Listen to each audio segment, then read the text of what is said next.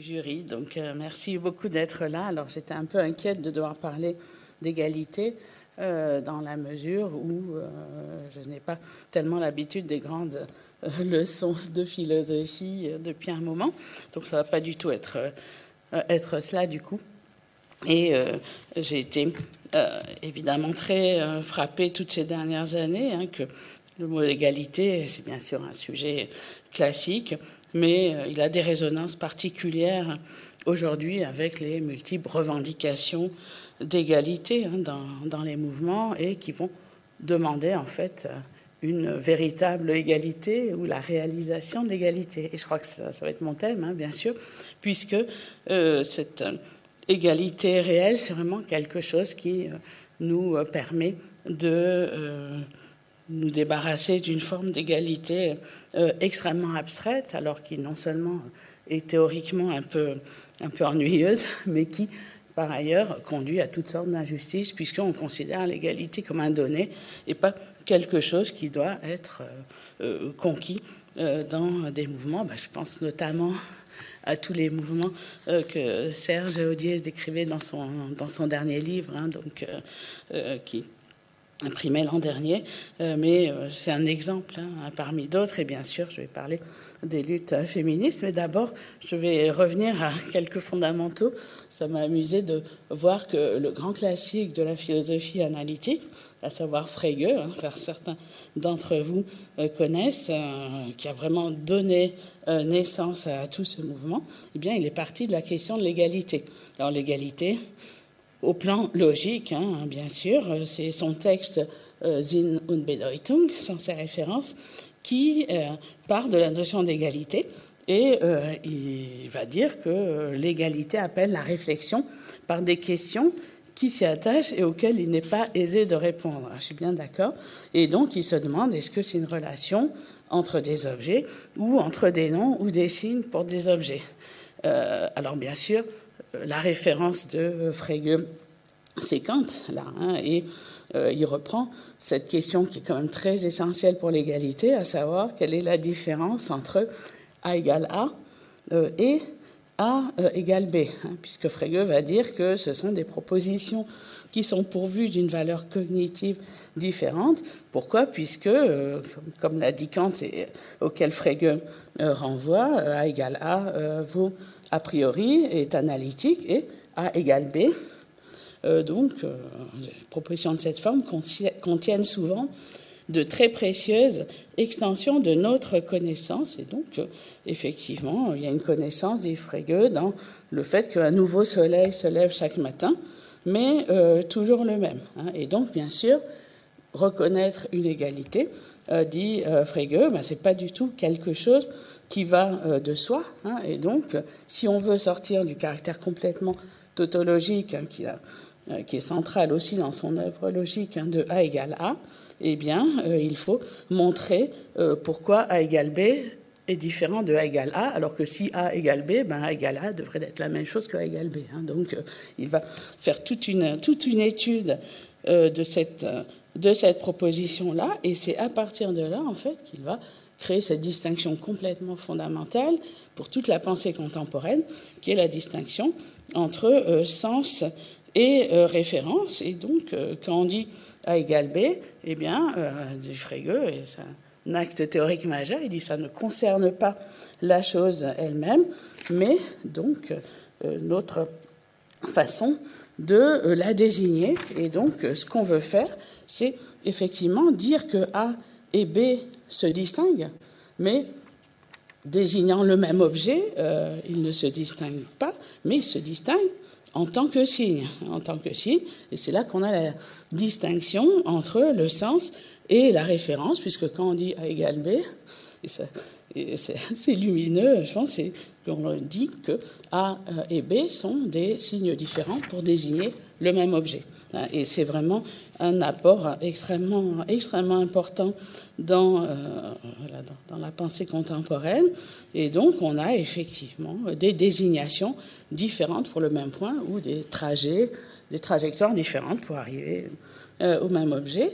Et euh, donc, effectivement, il y a l'exemple que donne Frege aussi d'étoile du soir, étoile du matin, le fait que découvrir que c'est la même chose, donc c'est un véritable contenu de connaissance, mais ce qu'ajoute Frege par rapport à Kant, c'est de dire qu'effectivement, la référence donc va être la même, mais le sens va être différent. Donc en fait, tout notre usage du langage est gouverné par euh, cette question même de l'égalité. Alors bien sûr, vous allez me dire que ce n'est pas vraiment suffisant, hein. c'est pour ça qu'on a besoin toujours de plus, hein, puisque l'égalité, ça peut être un principe logique, là, qui est proche de l'identité hein, d'ailleurs, et une question assez abstraite, puisqu'on va dire, bon, bah, effectivement, des objets qui sont égaux, euh, et euh, donc on va avoir cette, donc, cette façon de les désigner qui euh, est différente, mais euh, dès lors qu'on réfléchit à l'égalité,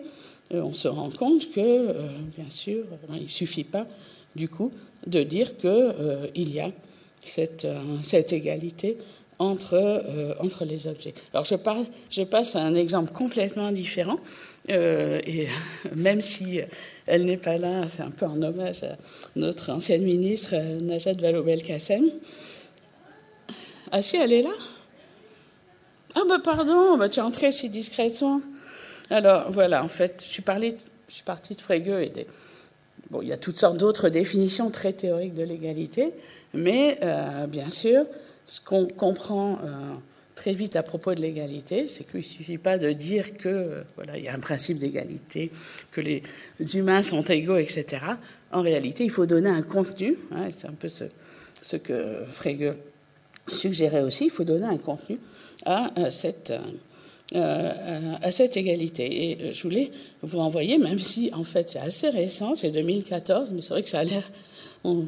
C'est un monde depuis. C'est vraiment, il y a un monde auquel on, on aimerait bien revenir. Euh, mais en tout cas, cette loi portée en 2014 par Najat Vallaud-Belkacem, hein, c'était donc pour déterminer, je ne sais pas si vous en souvenez, c'était une loi sur l'égalité, mais c'est donc euh, une loi sur l'égalité réelle. Et ce mot réel est répété à peu près à chaque paragraphe du préambule, donc euh, la ministre de l'époque a, présenté. Alors, en partant d'une citation très respectueuse de François Hollande, hein, puisque donc euh, François Hollande disant que la liberté, l'égalité, la dignité des femmes, c'est une cause universelle. Bon, euh, d'accord, hein, ça ne mange pas de pain, mais en tout cas, ce que euh, dit le préambule, c'est que la, la, politique des droits des femmes est redevenue une priorité politique, mobilisée autour d'une ambition, celle de l'égalité réelle entre les femmes et les hommes. Alors, il y a tout le contexte politique, mais évidemment, ce qui m'intéresse là, en tant que réaliste, c'est euh, ce mot donc euh, réel, puisque ce qui est indiqué dans tout ce préalable, que je ne vais pas vous lire parce qu'il est assez long et très, très développé, c'est que, euh, donc, effectivement, il y a eu beaucoup de progrès, il y a eu des textes internationaux, il y a eu des textes sur l'égalité dans le champ professionnel, dans le champ de la représentation dans la vie politique et sociale, hein, puisqu'il y avait eu les lois sur la parité, hein, donc sous Jospin, mais dit le texte dès le deuxième paragraphe, l'égalité reste un champ de conquête. Et je crois que c'est ça, en fait, là, vraiment la question centrale, c'est de dire que l'égalité, ça n'existe pas, c'est toujours quelque chose qui est à conquérir. Hein. et pourquoi il faut se battre? Et la situation n'a pas changé, et la situation n'a pas changé aussi euh, sur le fait qu'on va souvent considérer, et c'est ça, ces divergences politiques sur l'égalité, on va considérer qu'il y a une égalité, hein, qu'elle existe euh, voilà, entre les hommes et les femmes qui sont des, citoyens. Et en réalité, ce que disait cette loi très clairement, c'est que non, l'égalité euh, est un champ de conquête, et cette conquête ne pourra se faire que si elle implique la société française dans son ensemble, aussi bien les femmes que les hommes, enfin les hommes que les femmes, et euh, donc, après les droits civiques reconnus à la libération, les droits économiques et sociaux des années 70 et 80, il s'agit désormais de définir les conditions d'une égalité réelle et concrète. Donc, garantir l'effectivité des droits acquis, mais aussi euh, donc euh, un travail d'éducation pour agir à la racine des inégalités. Et c'est vrai que là, il y a cette question de racine et donc cette radicalité nécessaire pour toujours penser l'égalité, euh, parce que, donc, comme disait encore Najat, donc, parce que les inégalités sont présentes partout, nous devons donc agir partout et qu'il s'agit effectivement, donc, cette loi est ainsi tout entière tournée vers l'effectivité des droits. Hein. Et donc c'est cette effectivité, c'est cette réalité en fait de l'égalité qui est toujours en fait à la base de toute revendication et de tout discours pour, euh, pour l'égalité. Il y a eu toutes sortes de réflexions très importantes, bien sûr, que vous allez trouver notamment dans l'œuvre de Patrick Savidan euh, sur, sur l'égalité.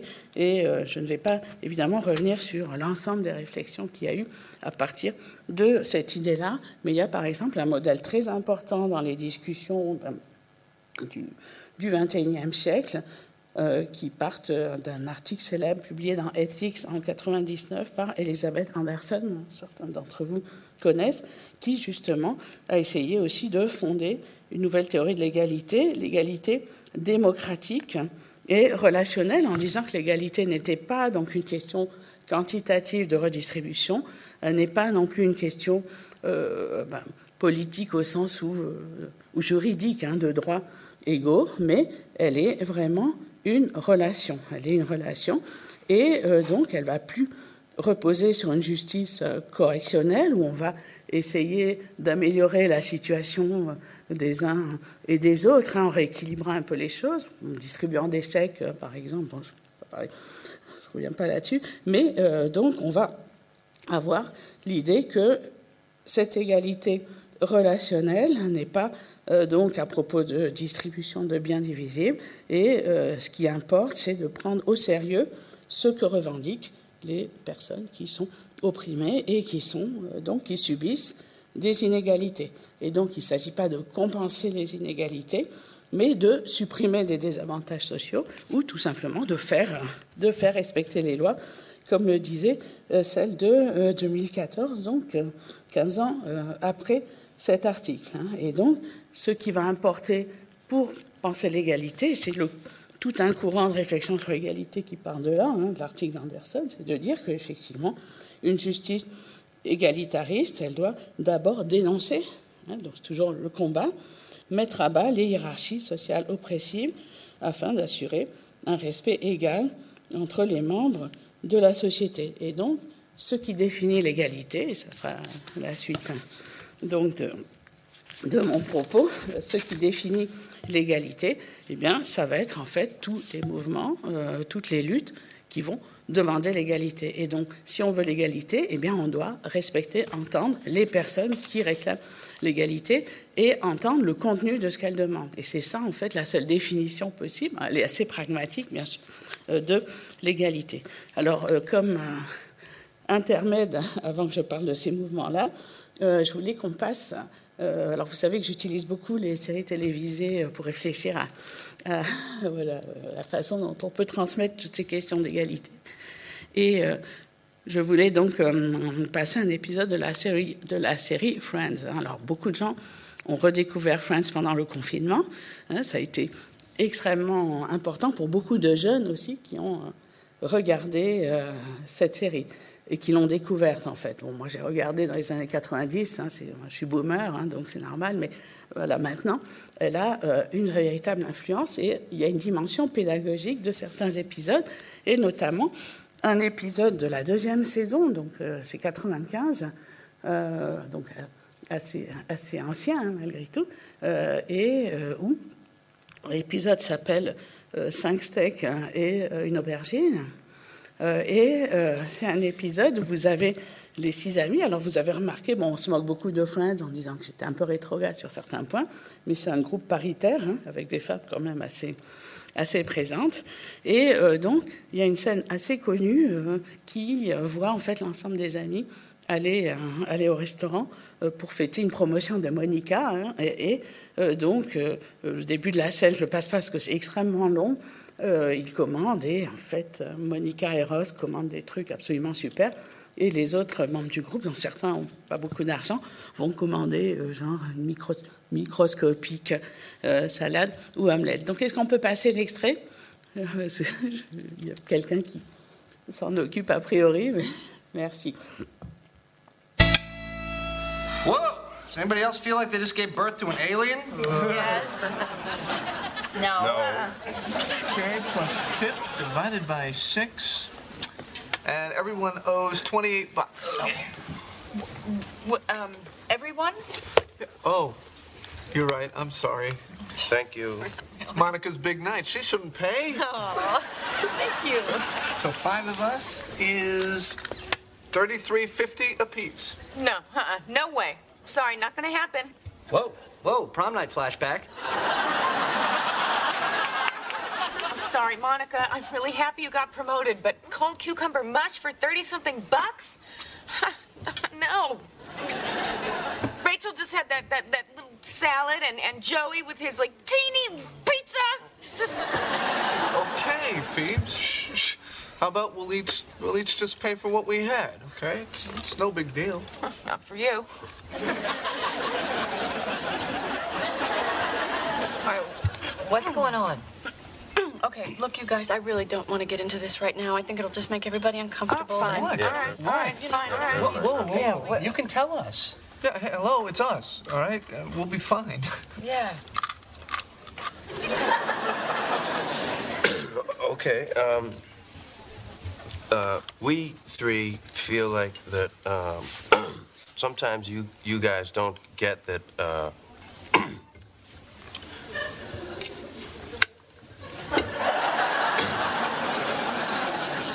we don't have as much money as you.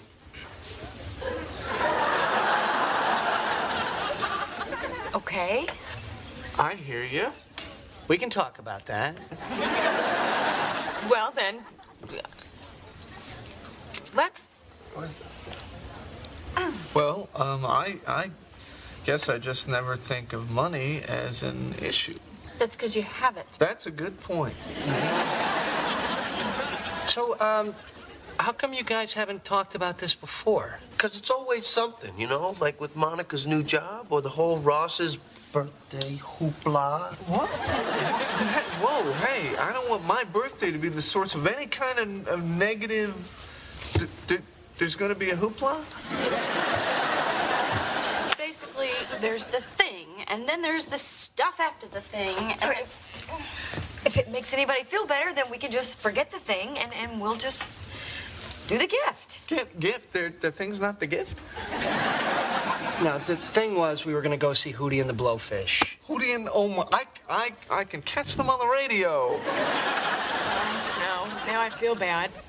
You want to go to the concert? No. And look, hey, it's my birthday, and the important thing is that we all be together, All of us. Together. not at the concert. Oh. Okay, Yeah, thank you. thanks. Yeah.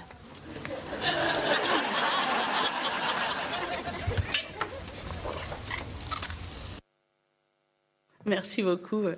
Donc c'est un épisode assez culte, d'autant plus qu'il y a très peu en fait de questions politiques qui sont soulevées dans cette série. hein, et, donc, euh, c'est un épisode qui a été vraiment euh, très apprécié par, euh, par le public bah, parce que il posait cette question et cette question qui résonne, je pense, en chacun d'entre vous parce que c'est souvent, c'est certainement déjà arrivé que voilà, on propose de partager de façon très équitable une addition, alors qu'au départ, vous avez plutôt pas pris grand-chose pour, pour pas trop dépenser, ou même par principe. Et donc, euh, on a là quelque chose aussi euh, qui, pour moi, montre la puissance de cette culture populaire. Alors, c'est un peu ringard, c'est années 90, euh, et il y a les rires enregistrés, etc. Mais malgré tout, il y a une certaine, il y a une certaine puissance là. Évidemment, parce que ces Friends qu'on voit depuis le début dans la série, ben, normalement, ils sont égaux. Et puis, on s'aperçoit qu'il y a euh, une inégalité, mais une inégalité qui est créée par le fait qu'on ne prend pas en compte, en fait, leur inégalité de départ. Et que certains, euh, donc, euh, gagnent, plus que, gagnent plus que les autres. hein. Et donc là, vous voyez, on a une égalité peut-être, mais il reste vraiment à, la, à la réaliser. Et on voit que effectivement, dans ce cas-là, partager, et là tout le monde comprend, hein, tous les spectateurs comprennent que partager euh, équitablement euh, par égal, eh bien, c'est quelque chose qui est profondément injuste. Il y a eu énormément de débats sur Internet sur qu'est-ce qu'ils auraient dû faire, euh, etc. Puisque bien sûr, la solution sympa qui est proposée par Ross, que chacun paye ce qu'il doit, on réfléchit cinq minutes, il n'y a pas non plus de raison de considérer que c'est euh, absolument équitable et le fait qu'ils soient euh, amis, là aussi, euh, ne change rien à la difficulté de la situation. Donc là, c'est vraiment un épisode culte à cause, à cause de cela. En tout cas, on voit qu'il y a toutes sortes de moyens donc de créer la discussion sur, sur, cette, sur cette question de l'égalité. et, il y a eu beaucoup de réflexions là-dessus chez les, chez les spectateurs. Alors si on revient à ce qui s'est passé ensuite, hein, là on est dans les années 90, vous savez très bien que la question de l'égalité, je le disais en commençant, a été extrêmement euh, mobilisé à partir d'événements, hein, tout simplement. Donc pas seulement à partir des réflexions et des théories, mais euh, à partir du fait qu'il euh, y a eu toutes sortes de nouvelles personnes donc, qui ont pris la parole pour dénoncer, ben, comme, comme Joey et Phoebe, hein, qui prennent la parole pour dénoncer des situations d'inégalité. Et donc, il y a une vraie transformation de, la notion de l'espace public, hein, à partir euh, disons, on va dire du, 20, du 21e siècle, hein, peut-être, bien sûr, ça a commencé avant, puisqu'on a dû renoncer à une vision de euh, l'espace public comme un partage euh, de l'opinion éclairée de personnes raisonnables et universalistes. Et donc, on va avoir des conceptions très différentes de l'espace public qui vont se faire, ben, d'une part, à partir de conceptions qui sont proches plutôt de Dewey, euh, où on a un public qui va travailler collectivement, hein, donc des, individus qui vont réfléchir ensemble, Pardon. et euh, donc créer des situations où euh, les personnes victimes d'inégalité peuvent s'exprimer.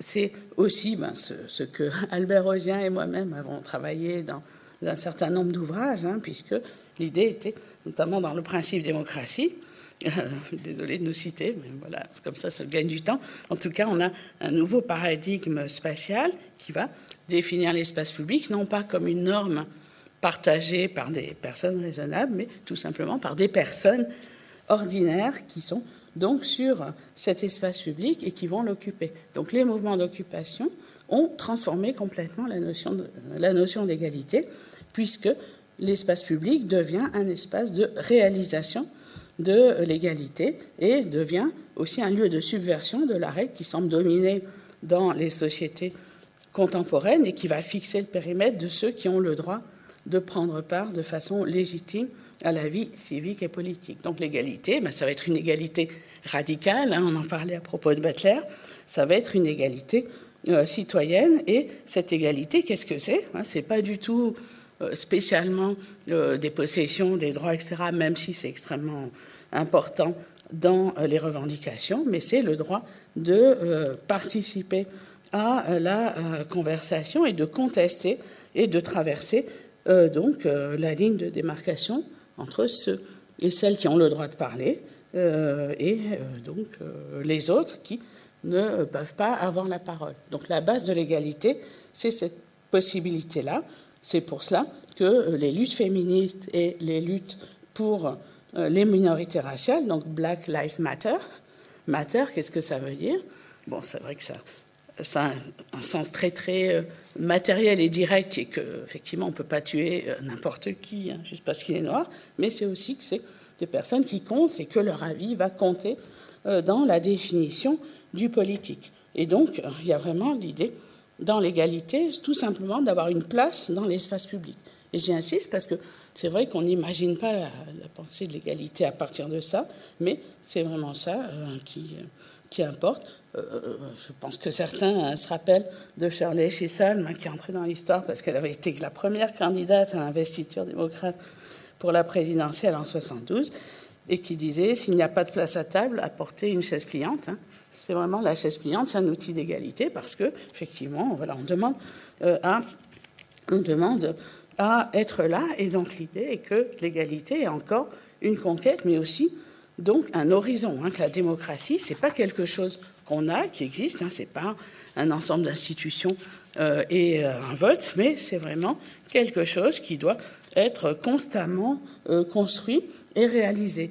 Et c'est pour ça que tous les mouvements en fait, d'occupation euh, leur priorité, bon, c'est évidemment d'exprimer des revendications, mais ça a été justement de réaliser l'égalité.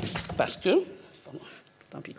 parce que, donc, cette réalisation de l'égalité et de la démocratie dans leur fonctionnement, dans le fait que, eh bien, les hommes et les femmes avaient la parole à égalité, hein, que chacun est traité avec respect, avec un temps de parole égal, et que surtout ces mouvements politiques, hein, comme euh, ben, Notre-Dame-des-Landes ou d'autres, hein, ou Occupy Wall Street, donc ce que Judith Butler a étudié de son côté, eh bien, c'est des mouvements qui étaient ouverts et pas, on n'allait pas sélectionner euh, donc euh, les membres. Hein. Et donc, il y a toujours cette revendication de démocratie réelle. Et vous vous rappelez que dans tous ces mouvements du début du siècle et même d'il y a dix ans, il y avait toujours ce mot d'ordre qui était la démocratie et surtout démocratie réelle maintenant. Alors, chaque mot est important. Alors Serge a étudié ces mouvements de façon très intéressante. Chaque mot est important parce que c'est vraiment euh, démocratie réelle maintenant. Ça veut dire qu'elle va être appliquée dans ces mouvements euh, et que effectivement elle va être réalisée. Et c'est ça en fait qu'on appelle l'égalité euh, radicale. Hein. C'est une exigence radicale et ordinaire qui est que tout ressortissant d'une société possède un, un savoir politique et une compétence politique qui suffit à lui donner la responsabilité de prendre des décisions qui engagent l'avenir et le destin d'une collectivité. On parlait tout à l'heure aussi des mouvements des jeunes, de Greta Thunberg, etc. C'est vraiment la même chose. Hein. C'est une revendication d'égalité, de compétence, une compétence qui est donnée par le fait aussi d'être directement concerné ou menacé par euh, ce qui se passe. Hein. Et donc, on a effectivement euh, cette revendication de démocratie réelle qui, en réalité, était une revendication, donc euh, une revendication d'égalité, hein, tout simplement, hein, et d'égalité en tant qu'elle n'existe pas hein, et qu'elle est toujours réclamée. Alors là, on est dans le domaine de l'égalité dans l'espace public, et une chose qui, moi, m'a toujours beaucoup intéressée euh, donc, euh, dans l'œuvre de Stanley Cavell. J'espère que je ne vais pas durer une demi-heure là-dessus, parce que.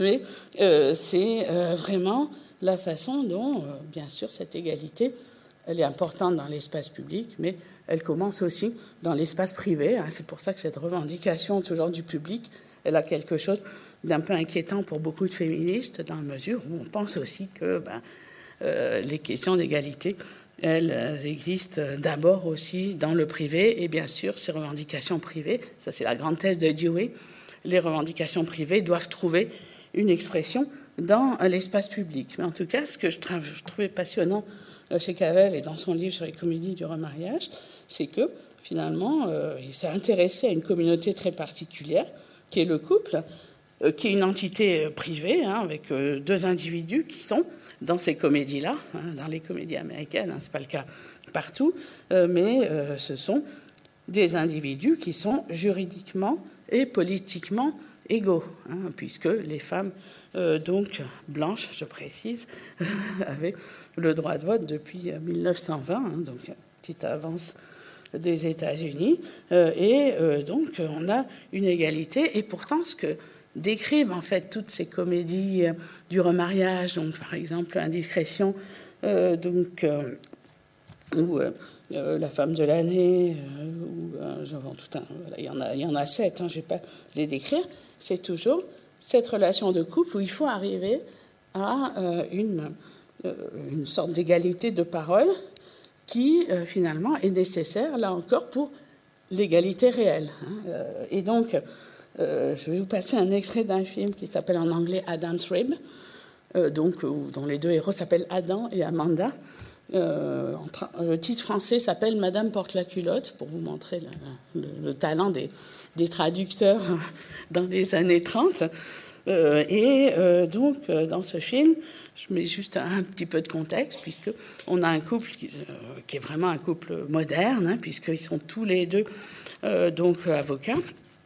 Et simplement, ils se retrouvent l'un et l'autre, finalement, en, à s'affronter au tribunal, hein, puisque la femme donc, qui est euh, Catherine Hepburn, Amanda, a décidé de défendre une femme qui a tiré sur son mari infidèle. Et donc, euh, Spencer Tracy, euh, donc, lui, donc, pas avocat, du coup, il est procureur dans cette situation. Lui, il a décidé de défendre donc l'homme qui était blessé, bon, qui paraît un copain à lui, enfin, c'est pas très net, mais en tout cas, il y a cette situation où ils sont en train de se disputer à la maison, mais aussi au tribunal. Et là aussi, vous allez voir, c'est vraiment une question euh, sur euh, l'égalité. Donc on peut passer le deuxième extrait. Answer me one question, will you? What is marriage? Tell me that. You tell me. All right, I will tell you. It's a contract. It's the law. Are you going to outsmart that the way you've outsmarted all other laws? That's clever. That's very clever. You've outsmarted yourself, and you've outsmarted me, and you've outsmarted everything. You get yourself set on some dim-witted cause, and you go ahead regardless. You don't care what it does to me, or does to you, or does to anybody. And you don't care what people watching think of us. Well, I'll tell you what they think of us. They think we're a couple of uncivilized nuts. Uncivilized. Just what blow you struck for women's rights or what have you, I'm sure I don't know. But you certainly have fouled us up beyond all recognition. You split us right down the middle. How? Just how? I've done it all the way I said I would. Sickness, health, richer, poorer, better, worse. This is too worse. This is basic. I'm old-fashioned. I like two sexes. Yeah, and another thing, all of a sudden I don't like being married to what is known as a new woman. I want a wife, not a competitor. Competitor, competitor. If you want to be a big he-woman, go and be it, but not with me. You're not going to solve anything by running away. Where are you going? Why don't you stand still and have it out? Where are you going? Because I don't want to. Adam, please, I've said all the wrong things. I don't know what's the matter with me. But you, you said... Oh, no, I haven't. I've said everything I meant.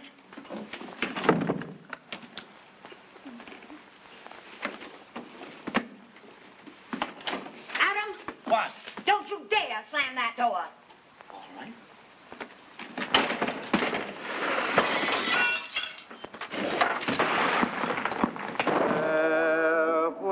Farewell, Amanda. Adios, adio, adieu. Donc la scène suivante est au tribunal.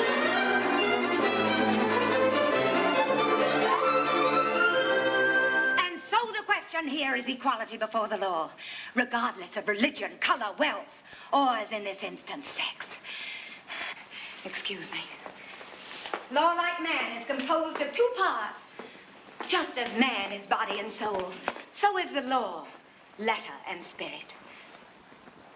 The law says thou shalt not kill, yet men have killed and proved a reason and been set free. Self-defense, defense of others, of wife, of children, and home. If a thief breaks into your house and you shoot him, the law will not deal harshly with you, nor indeed should it. So here you are asked to judge not whether or not these acts were committed, but to what extent they were justified.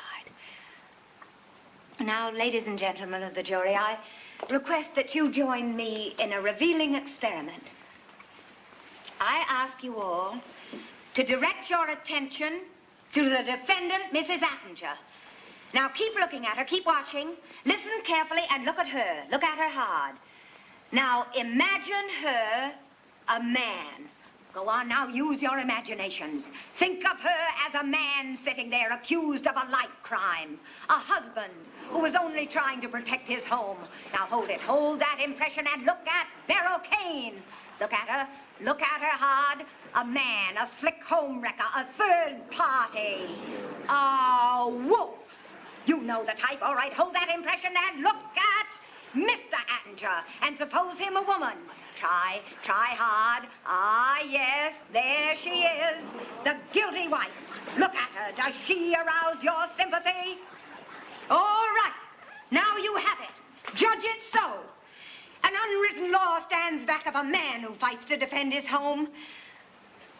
Apply this same law to this maltreated wife and neglected woman. We ask you no more. Equality. Deep in the heart of South America, there thrives today a civilization far older than ours. A people known as the Locañanos, descended from the Amazons. In this vast tribe, members of the female sex rule and govern and systematically deny equal rights to the men, made weak and puny by years of subservience, too weak to revolt. And yet, How long have we lived in the shadow of a like injustice? Consider this unfortunate woman's act as though you yourselves had each committed it.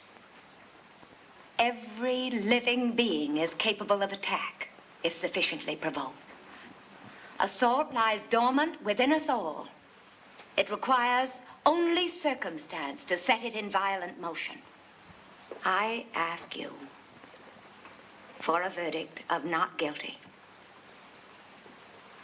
There was no murder attempt here. Only a pathetic attempt to save a home. Merci, merci beaucoup. C'était un peu long, mais je pense que ça vous montre en fait la richesse hein, de, de, ce corpus de films. Hein. C'est les années 40, enfin, 42 celui-là.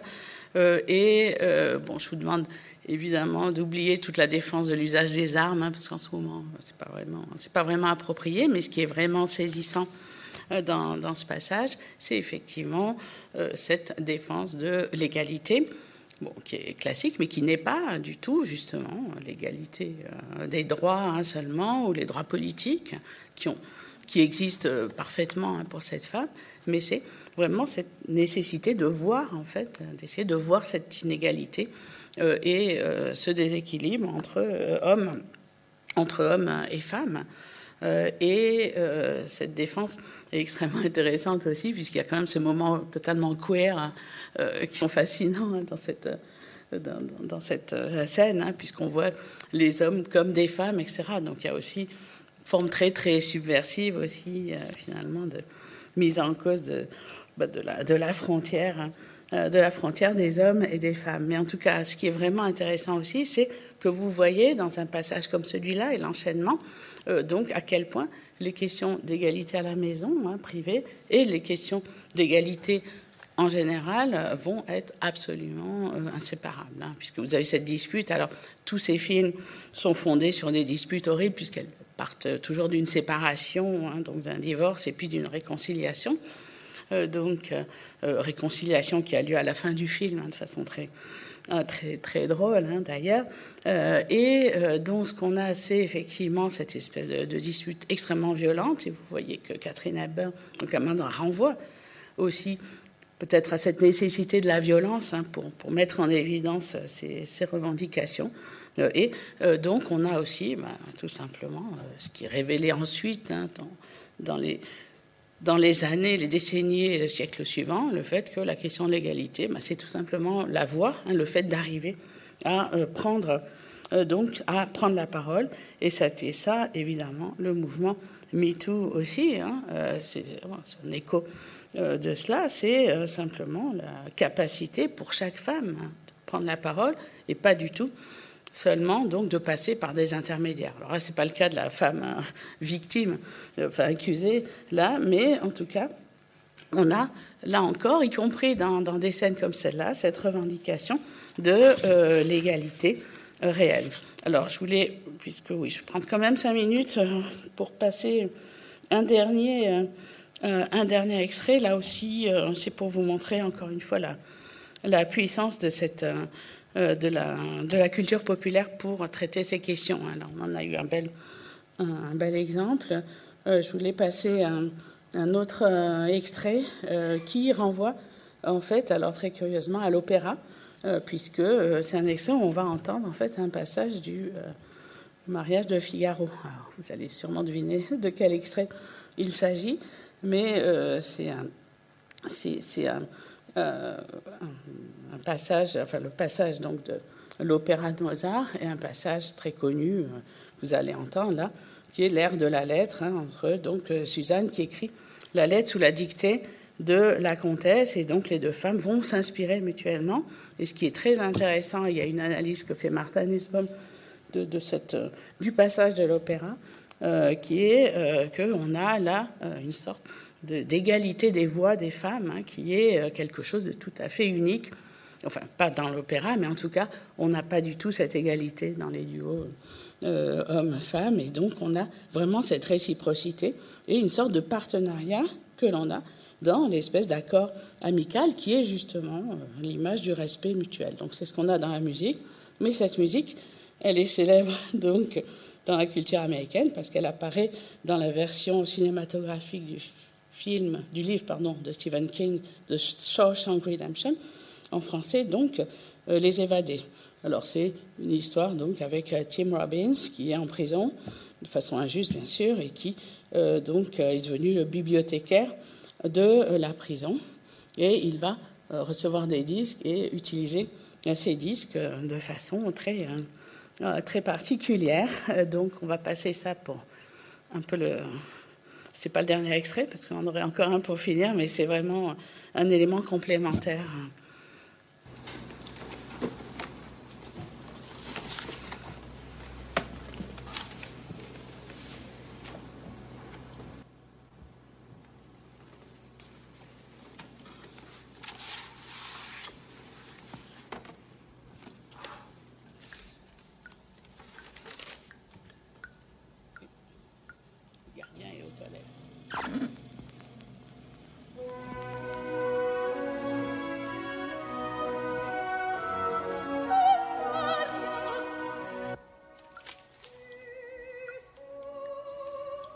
Ande.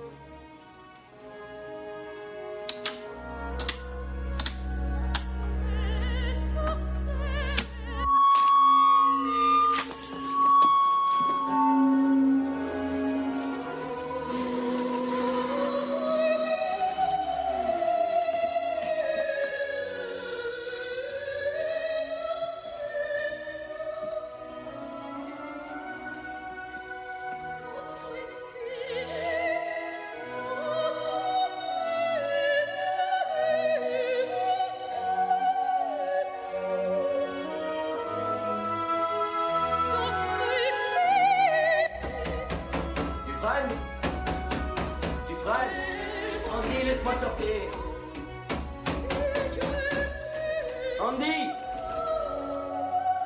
entends Je ne sais pas ce que ces deux Italiennes étaient en train de chanter. À dire vrai, je veux pas le savoir. Il vaut mieux pas dire certaines choses.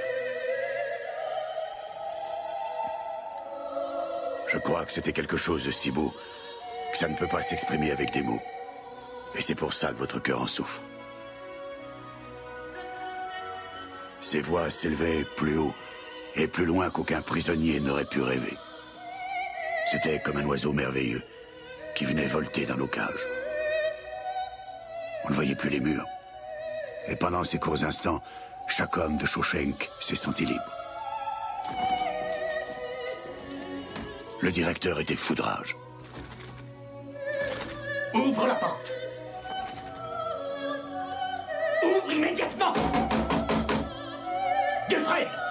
Cette porte. Arrête ce vacarme.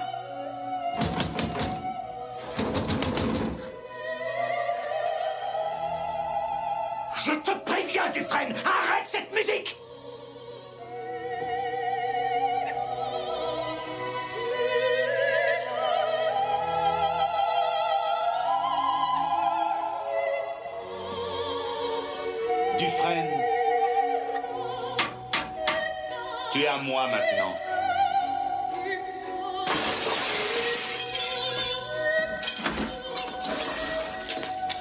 passa deux semaines au trou pour ce coup d'éclat. Debout. Merci beaucoup. Donc, c'est une très belle scène. Je pense que vous êtes beaucoup à la connaître, mais chaque fois, je suis très émue. Euh, pourquoi euh, c'est c'est émouvant? Parce qu'on est dans cet univers euh, d'hommes hein, qui sont évidemment pas du tout amateurs de musique classique. Il y a, il y a cette volonté démocratique par rapport à la culture. Euh, et euh, il y a ce que dit Morgan Freeman, hein, qui dit effectivement, il n'avait aucune idée de ce que chantaient ces deux Italiennes, mais elles évoquaient quelque chose. Et qu'est-ce qu'elles évoquent? Alors, donc, euh, ce que Morgan Freeman dit, c'est que ce que ça évoque, c'est, la liberté. Hein, mais qu'est-ce qu'il appelle liberté là? Eh bien, c'est le fait d'avoir ces deux voix de femmes qui sont en fait à égalité totale. Hein. Donc c'est une vision, pour moi, qui n'est pas une vision de la liberté seulement, de toute façon, plus ils sont en prison, hein, mais c'est vraiment l'égalité en tant que telle, hein, le fait qu'il y ait cette relation possible qui existe et qui est représentée par des femmes.